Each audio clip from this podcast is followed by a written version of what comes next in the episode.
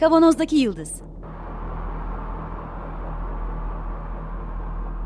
Bugünün penceresinden geleceğin ayak izleri.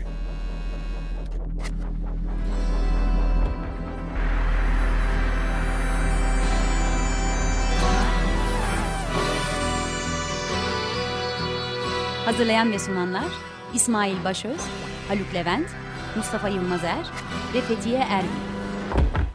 Zorlu Holding Sürdürülebilirlik Platformu Akıllı Hayat 2030, herkes için daha yaşanabilir bir dünya diler.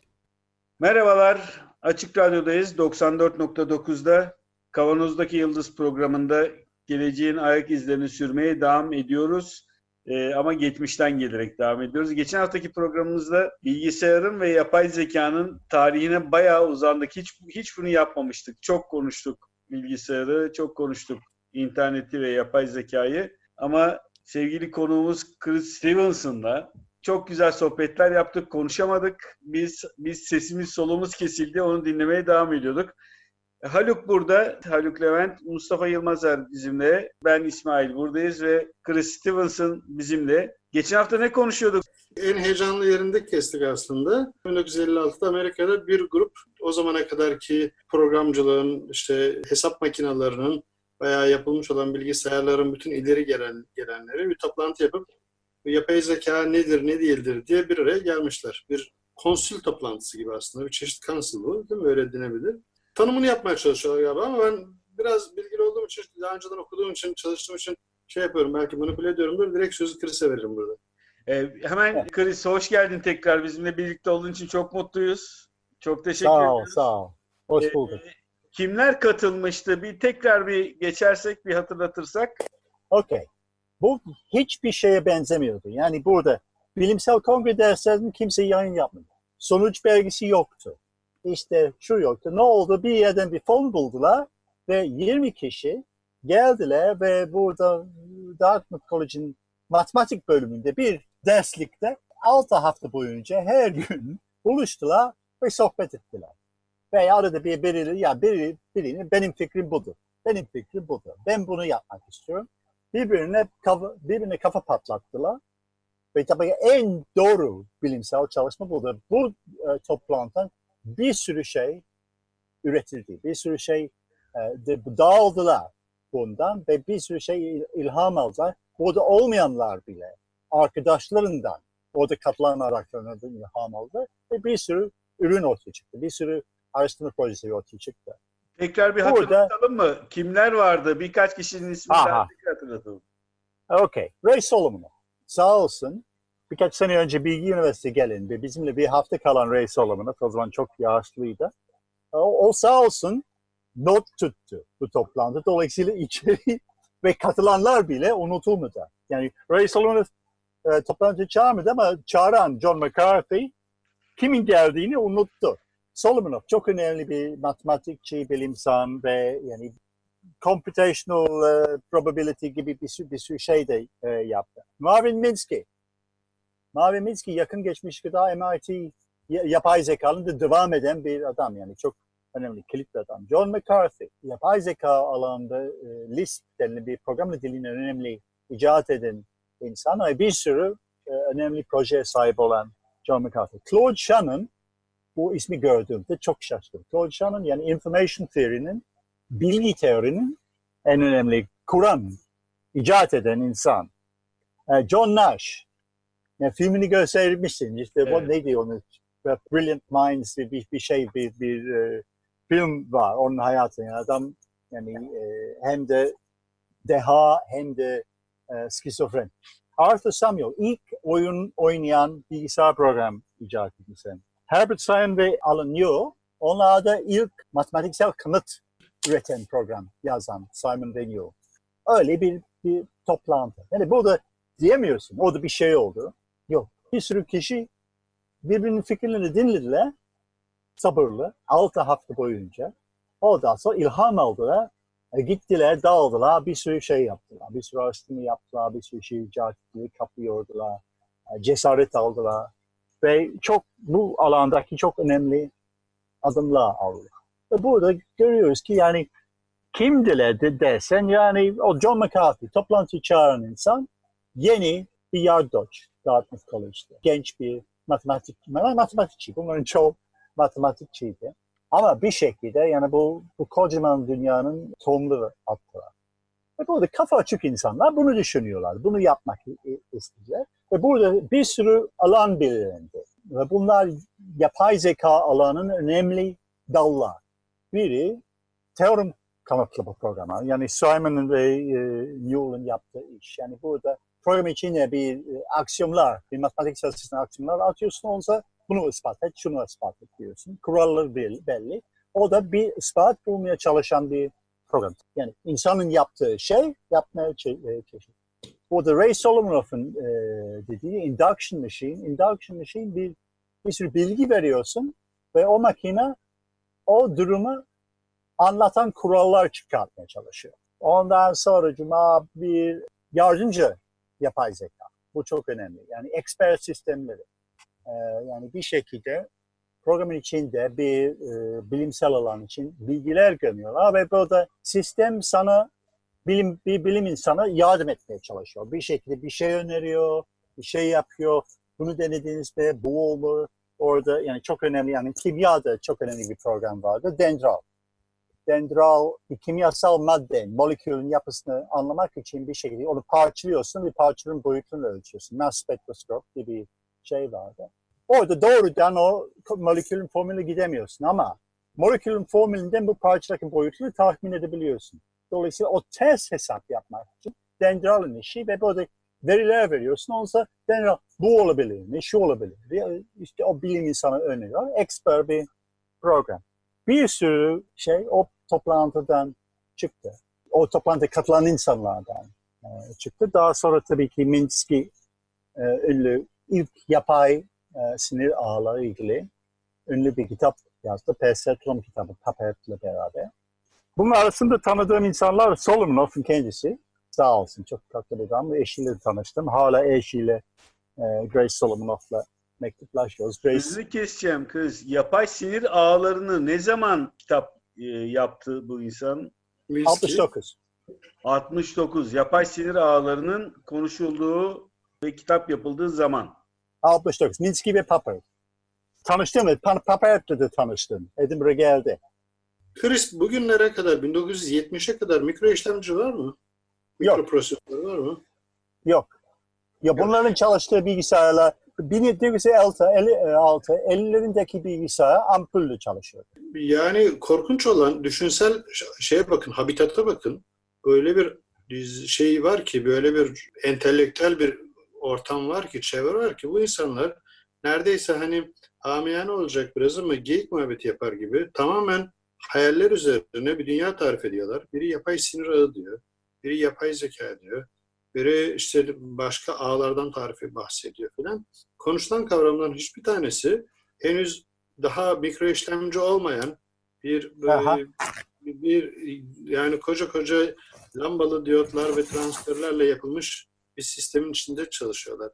Yani hayallerin ne kadar değerli olduğunu filan düşünmek açısından enteresan bir ortam. Bunu vurgulamak lazım. Evet bence. ve bu insanlar statülü insanlar değildiler. Ve yani bir, bir hayal, bir bilimsel bir hayalin peşinde. Para peşinde değildiler. E, yani belki de e, belki de bilgisayarların yani mikroprosesörlerin olmaması bir avantaj yaratıyor aslında bakarsan. Çünkü prosesör olsa Hazreti Google'a soralım der gibi bilgisayara hemen şey yapıyorsun. O olmayınca yok. sembolik He. sembolik düşünme e, ön plana çıkmak zorunda kalıyor ve o teorik temelleri atmak için de bu ortam bence çok uygun bir ortam. Çok Olabilir ama ama her zaman bunların sorunu makineler fikrine ulaş e, yetişememesi. Yani bilgisayarlar evet. yeterli güçlü, hafızaları yeterli büyük değildi, yeterli hızlı değil. Yani burada John McCarthy bu dönemde e, başka bir MIT'deydi. Elindeki bilgisayar bir IBM 704. O ampullü bir bilgisayar, kocaman bir şey ya, odalar odalar bir bilgisayar. 704. Bunu anlayabilirsin. 704'ten sonra 709 geldi. Onun biraz gelişmiş hali. Ondan sonra onun transistörlü versiyonu yaptılar. 790. Çılgın bir yaptı. gelişme ama. Diyottan transistöre geçmek çılgın bir şey. Bayağı küçülmüştür herhalde. Valla 7090 kocaman bir şeydi. Ben bir tane kullandım IBM'de. Ee, o bilgisayar Doctor Strange filmini gördüysen Peter Sellers 1963 nükleer savaş gibi. Orada bir bilgisayar odası var. Kilit sahnede bilgisayar odası var. Orada kocaman bir bilgisayar var. O IBM 7090. tamam. Yani bun, bunların kullandığı bilgisayarın torunu. Aynı model, aynı işlem seti falan. Ama 7090 transistörler. Onun devrelerinden biri ben var, var bende. Bak radyoda gösteremiyorum. Bak bu bir 7090 devresi. Hatıra mı aldın? Ne yaptın? evet evet. Bozuktur. Yani bir mühendis bana verdi orada çalışırken. Öyle tabii ki heyecanlıydım. Yani bilgisayar tiryakisiydim. 17 yaşındayım. Orada çalışıyorum.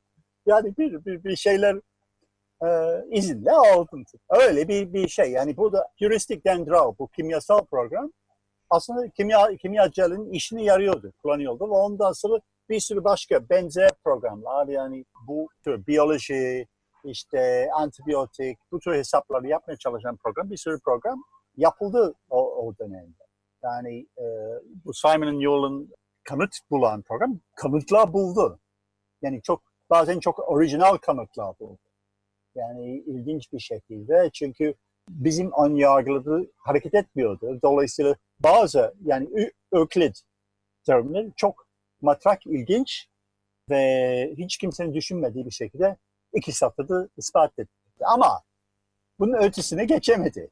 Yani çok çok basit yani. E, bir de e, bir, ay, ay yolculuğunu yaptılar. Bu Ha evet.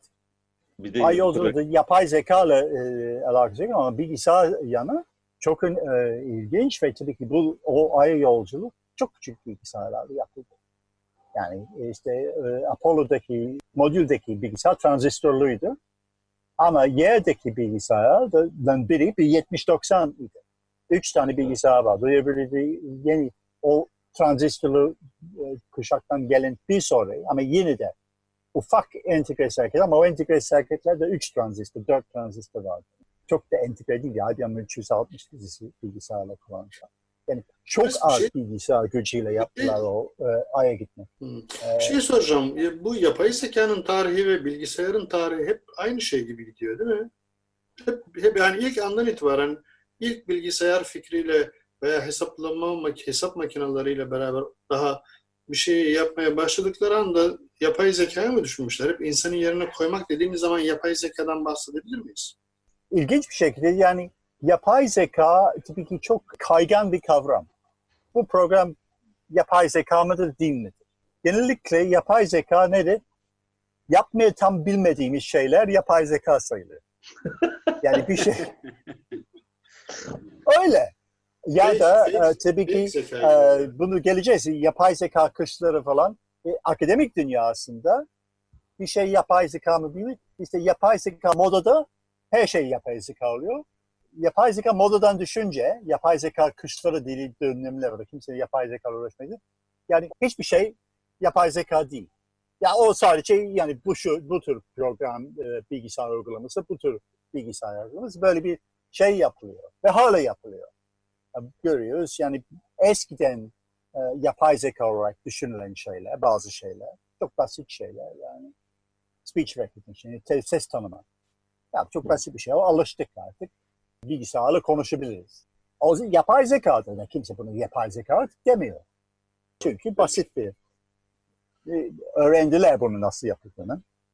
Neredeyse yani çok iyi değil ama böyle bir, bir, bir, bir duruma geldi.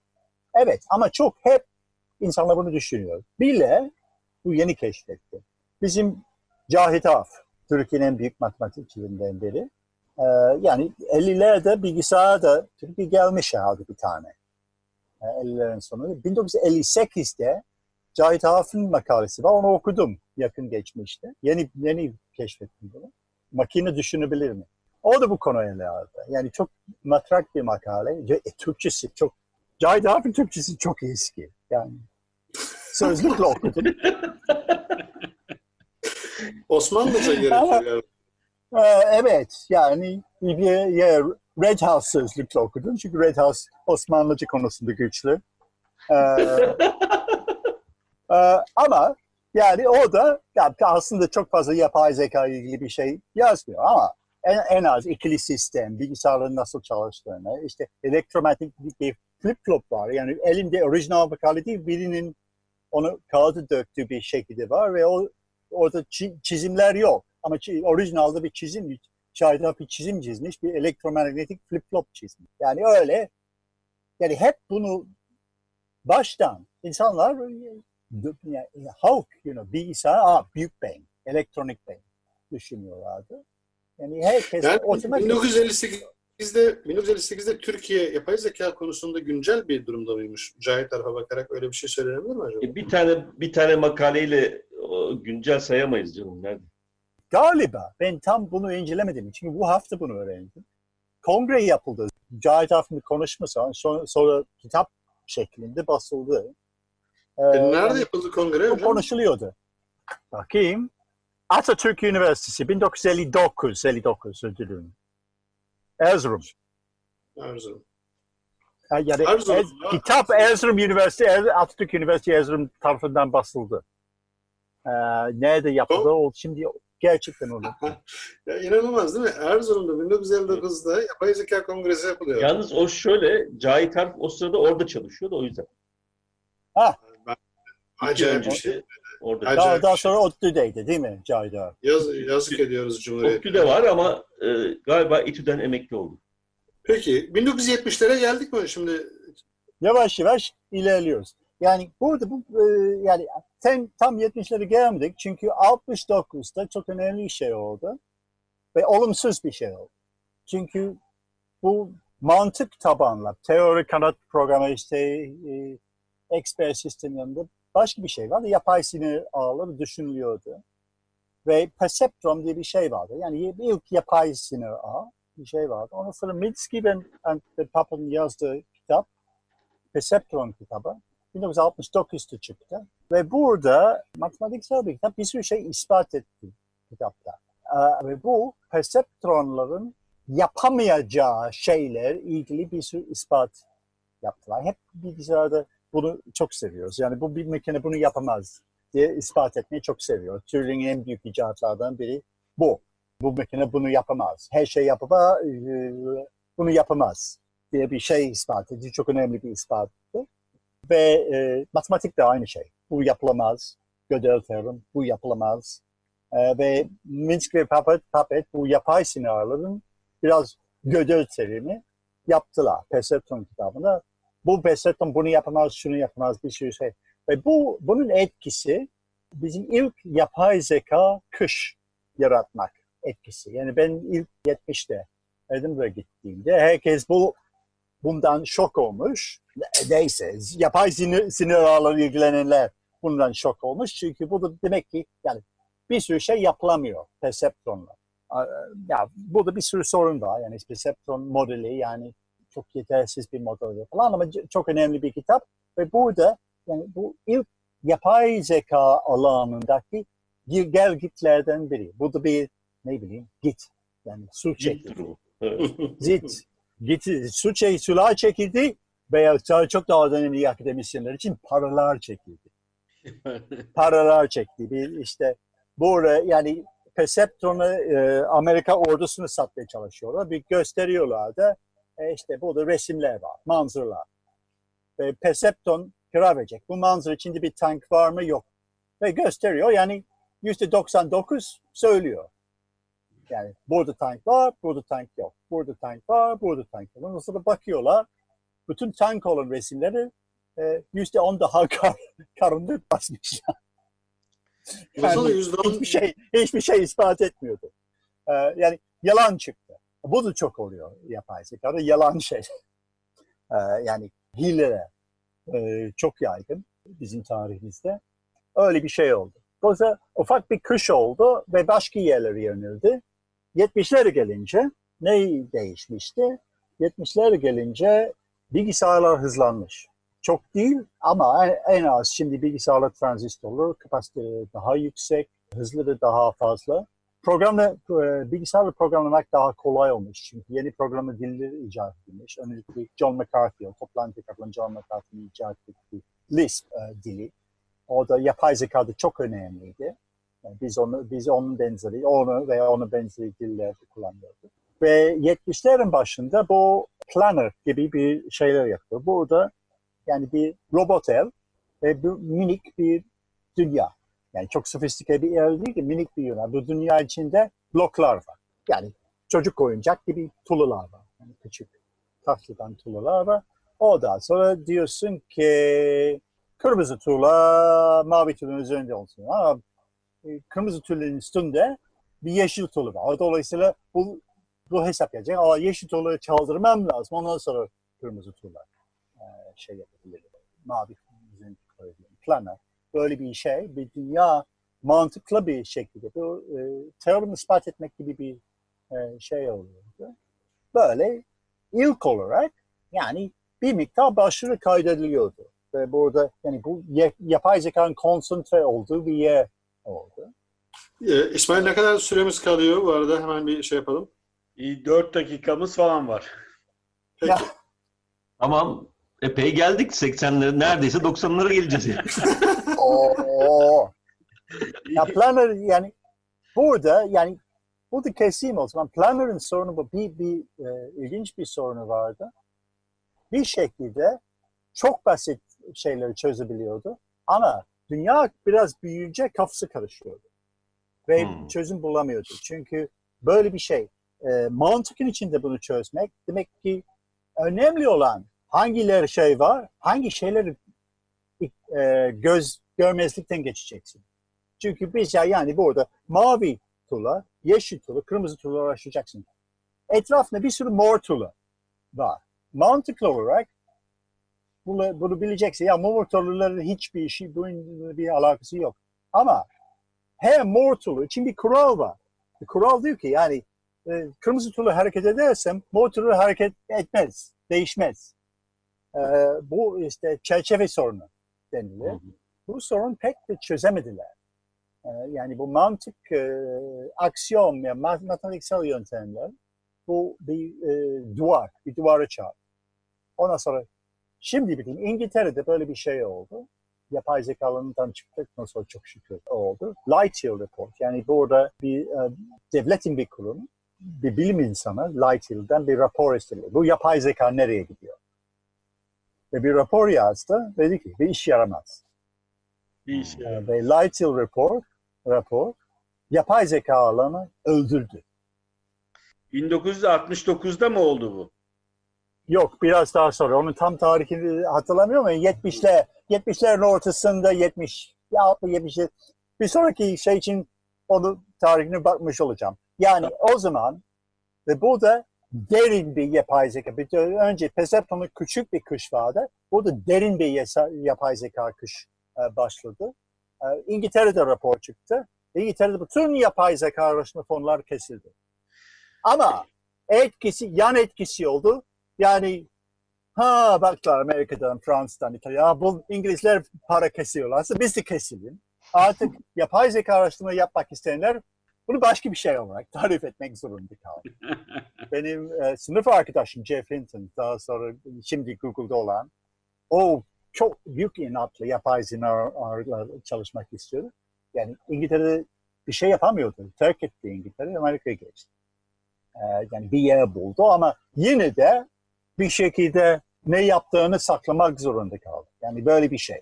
Amerika'ya gitti ve Google'da şu anda değil mi? Yani Google'ın vice presidentlarından biri. Ama bu ta bu yani 40 senelik bir uğraştan sonra Google gitti. Yani hemen yani uzun yani Google'ı yeni geçti. Yani 5 sene önce geçti.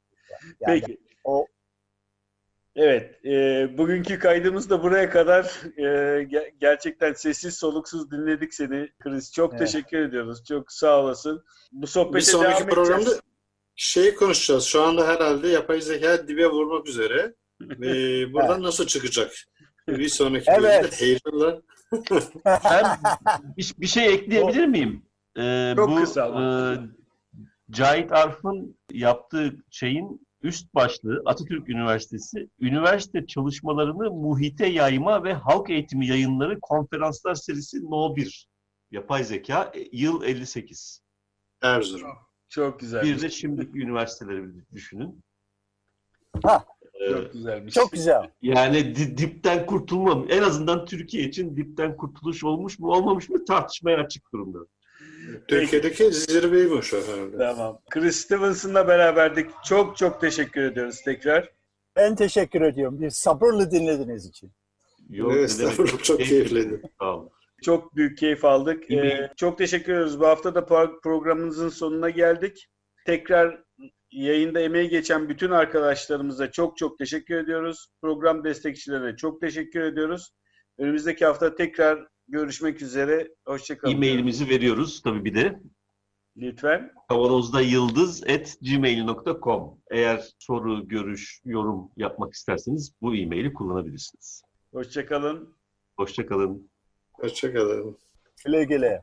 Çok sağ ol herkese.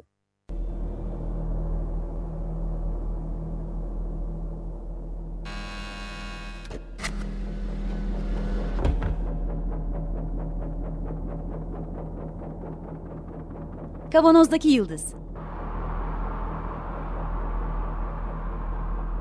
Bugünün penceresinden geleceğin ayak izleri.